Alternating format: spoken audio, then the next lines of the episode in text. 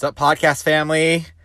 I wanted to share something from the heart today, and I because I really feel like I finally come to peace with the whole chaos that's going on around COVID 19. And I wanted to share that with you. The great irony of life is this we all want a life we love and more time with the ones we love, but our job, the very thing that's supposed to be the financial vehicle to provide that freedom, is the very thing that chains us down. Do you think you have what it takes to rise above yourself? Are you ready to start transforming your dreams into reality? If so, I'm Cody Teal. Welcome to the Finding Freedom Podcast, a tribe of dreamers and doers, rebels and fighters that are here to prove to the world you can have your cake and eat it too. Hey guys, hope everything is going well where you're at. Um, think I start that off as a podcast a lot, but today I, I really do want to, just like I said in the intro, speak from the heart and talk to you more about some of my own evolution, I guess, development of how I've come to terms with what's going on in the world right now. Not just the reality that people are are, you know, there's this pandemic, but also the reality of how people are handling it. I think the second has been much harder for me. And that's what I've noticed is there's really been two camps of people is there's well there's one those that just there's I guess the third camp is people just just going on life as usual, but there's two camps people that people that are you know really freaking out about the virus and the people that are freaking out about how we're handling the virus, right? And and a lot of times they overlap. And it's been a struggle for me to watch this because I feel like I'm on the sidelines but I want to help, right? Because how most of us feel. And it, has been hard. So I want to just talk to you about my own like story how I like my own inner thoughts and how like this morning I woke up like completely peaceful and it was so refreshing. Okay. So first I have two stories to tell to help build the framework. Uh, the first is just a I don't know what to call it there's got to be a name for this phenomenon among human like human nature has this phenomenon and i don't know what the name is. If you know what the name of this like behavior pattern is please let me know because it's bugging me. Um, but i'll just tell you a story. So when in high school i don't know maybe my high school was a little weird. We would get in frequent food fights in lunch. Like that included usually throwing whipped cream or Jello. Um, but one instance, there was this senior, or maybe he was a junior. It was you know he was a junior and we were freshmen, and the guy was a bully. He was, and he, I, I, about said some other words. Um, I'll refrain from saying those. But my buddy was like sitting at lunch, like all peaceful and calm, and this guy comes behind him with a big old like, I don't know where he got it. It was this like tray of nacho cheese or this like cup of nacho cheese. Uh, it's like the French fry tray. People put like French fries in this like small you hold in your hand, and we all watch in horror as he starts walking to my towards my friend who's sitting with his back turned, and we don't do anything. We just sit there and watch as this bully turns this thing of nacho cheese over my buddy's head, and it just oozes down his face.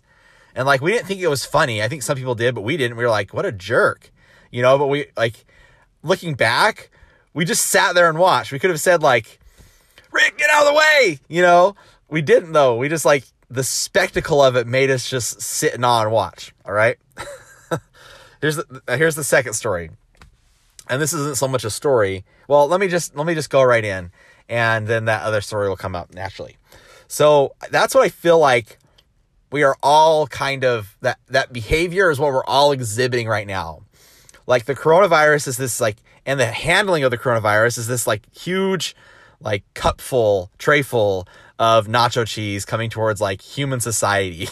and we just have to sit like it's so unique and it's so like I don't want to say awe-inspiring, but it's just so awful inspiring that we have to we cannot not watch. We cannot not watch. We have to like the spectacle of it makes us like glued to our TVs. You know, we're just so enamored. That's what I'm looking for. That we cannot look away from our phones, our TVs, the news, whatever. We want to know everything that's happening. What? Another state shut down? What? Like, there's a lockdown? Oh, this people are sick. Like Italy's, you know, it's like we are so into this. It's we cannot help but watch it. we cannot help but see what people's reactions are, you know? And uh, it's that phenomenon. That's the first phenomenon. I want you to like hold that in your mind because we're going to come back to that. The second is this is what I was talking with a friend about it, Jonathan, and I I finally had the words to express it because I was like I was just so frustrated by my inability to help. And what I what actually came out of my mouth was I feel like it's an avalanche that I can't avoid, that we can't avoid, and I have zero control over, but I'm still going to be damaged by it. We're all still going to be damaged by this avalanche. And that's what I felt like this coronavirus is and the handling of the coronavirus, like both of them. I both feel like they're both avalanches that are going to cause like horrible destruction and we can't avoid either. And like that for me has been like really frustrating. It's like we feel like such a lack of control from this avalanche is going to like whack you, you know? And then so like those two things have really been weighing on my mind. And between like the spectacle of just watching this thing that I can't control, but but also being like at the mercy of this thing I can't control has really like been hard for me to deal with and I think hard for everybody else to deal with.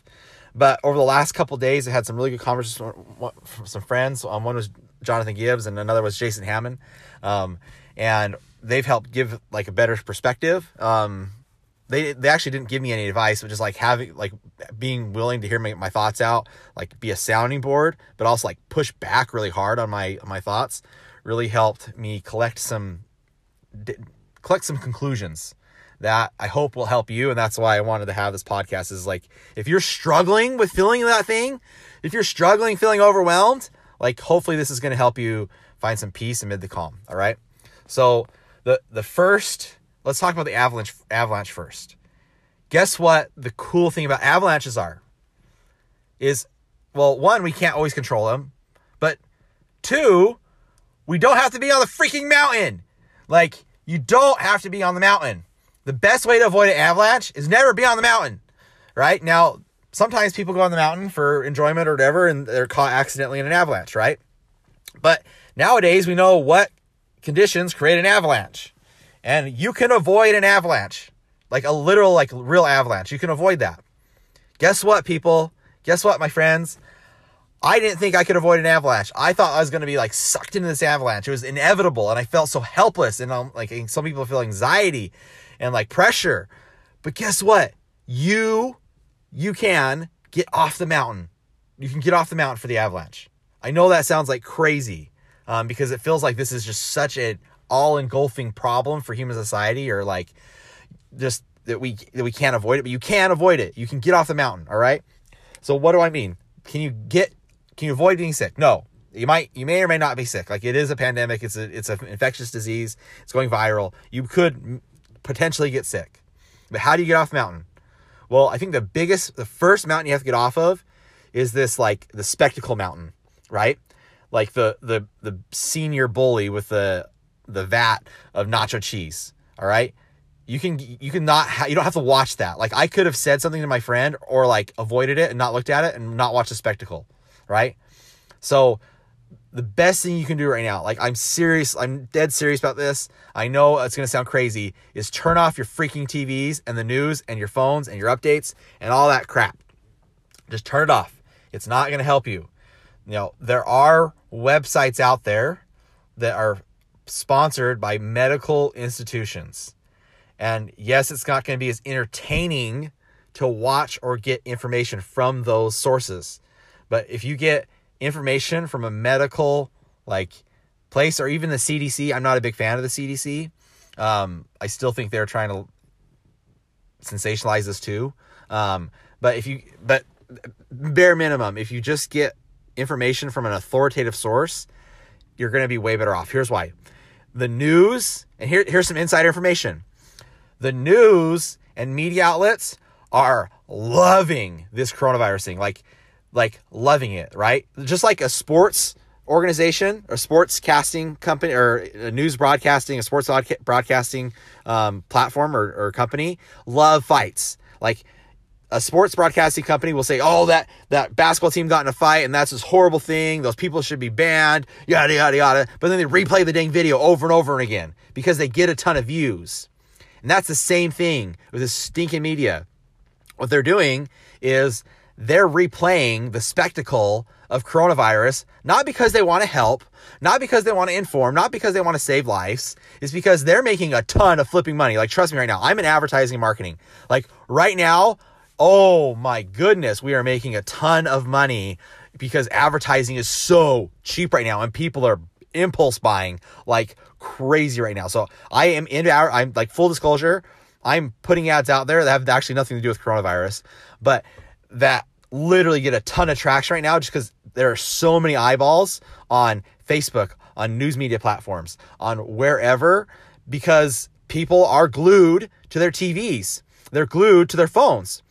And we are making a killing on advertising right now. Like we are the the pay per click is so cheap right now. It is nuts. And so the like you have to avoid organization. I'm telling you this because I make and I make you money off this. So just realize like avoid organizations that sensationalize the news because they don't care about your safety. They care about making money off of you from advertising. Like they're and they're making a killing right now. All right. So just just I know your impulse. It's so e like you want to click on that headline. You want to click on that headline because it's so catchy, right? You know, like you know the one I just saw was Italy can't keep up with the cremation cremation like facilities can't keep up with um, the death toll in Italy, and I wanted to click on that so bad, um, but I understood like it was it was clickbait. And they just wanted my views. They didn't want to inform me or help me. They just wanted to get my views so they could put an advertisement in front of me so someone could buy. Okay. So avoid the spectacle. I don't I I try I I hope this passion is coming through. Like if you want to avoid the avalanche, just avoid the media. Avoid the media. It's it's not helping you. It's they just want to use you for your money, your time and attention so they can take your money or advertisers can take their money through them. Okay. Cody, breathe. All right. That's the first thing. And then and the help you with that, if you still need information, CDC again or a medical institution that is not sensationalizing this, they're looking at it from an academic perspective, that's going to get a more measured response. The second way to get off the mountain of the avalanche is just get off the mountain. Like we're in this self isolation thing, like, but some people aren't self isolating in terms of like the social. Like they're, if anything, they're craving. Actually, I know this because my click, my Facebook advertisements are doing really well. So, um, Facebook is uh, there are a lot more people on Facebook right now and they're clicking better because they're they're looking for that social connection because they can't get it in real life. So they're they're doing it via Facebook. But you need to not get on Facebook as much. Again, like this is going to hurt my advertisement if I say this. Not that like millions of people listen to this, but um, even if they do, I'm just letting you know like you need to turn like the coronavirus news is leeching through Facebook or Twitter or Instagram or whatever. So you need to turn off that and just enjoy time with family right now. Like I had like the coronavirus thing, like what came what came to peace with me is like I realized I was getting sucked in the avalanche. It was just like it was sucking so much of my time and mental energy.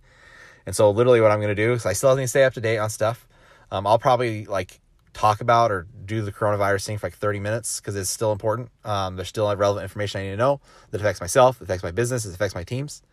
But I'm just gonna limit that 30 minutes. And the rest of the day I'm just gonna live my life like I normally would not thinking about coronavirus, spending enjoying time with my family because I have more time with that because I can't get out and work um, in like terms of drive time. And that's gonna make me way happier. And that's what I like worked to do yesterday, and I was able to do it and like came to a ton of peace because instead of me like getting sucked into watching nacho cheese get creamed across everybody's face, I told myself to not look at it. And guess what? This, this is the coolest thing about like media or bullies or, or people that are trying to manipulate you when they don't have your attention anymore, they don't have your control.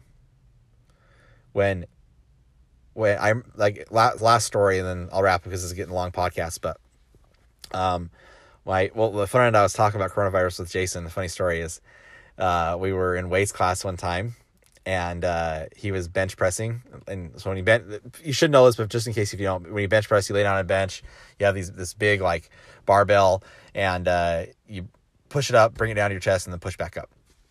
And I was spotting him, and while he's doing this, and he's doing a pretty heavy load, um, two of like his brother's friends um, thought it'd be funny to tape him to the bench, and uh, he had like shorts on, so they like taped his legs and say to rip it off, and like rip his leg hair off. It was supposed to be painful, and they thought that would be really funny.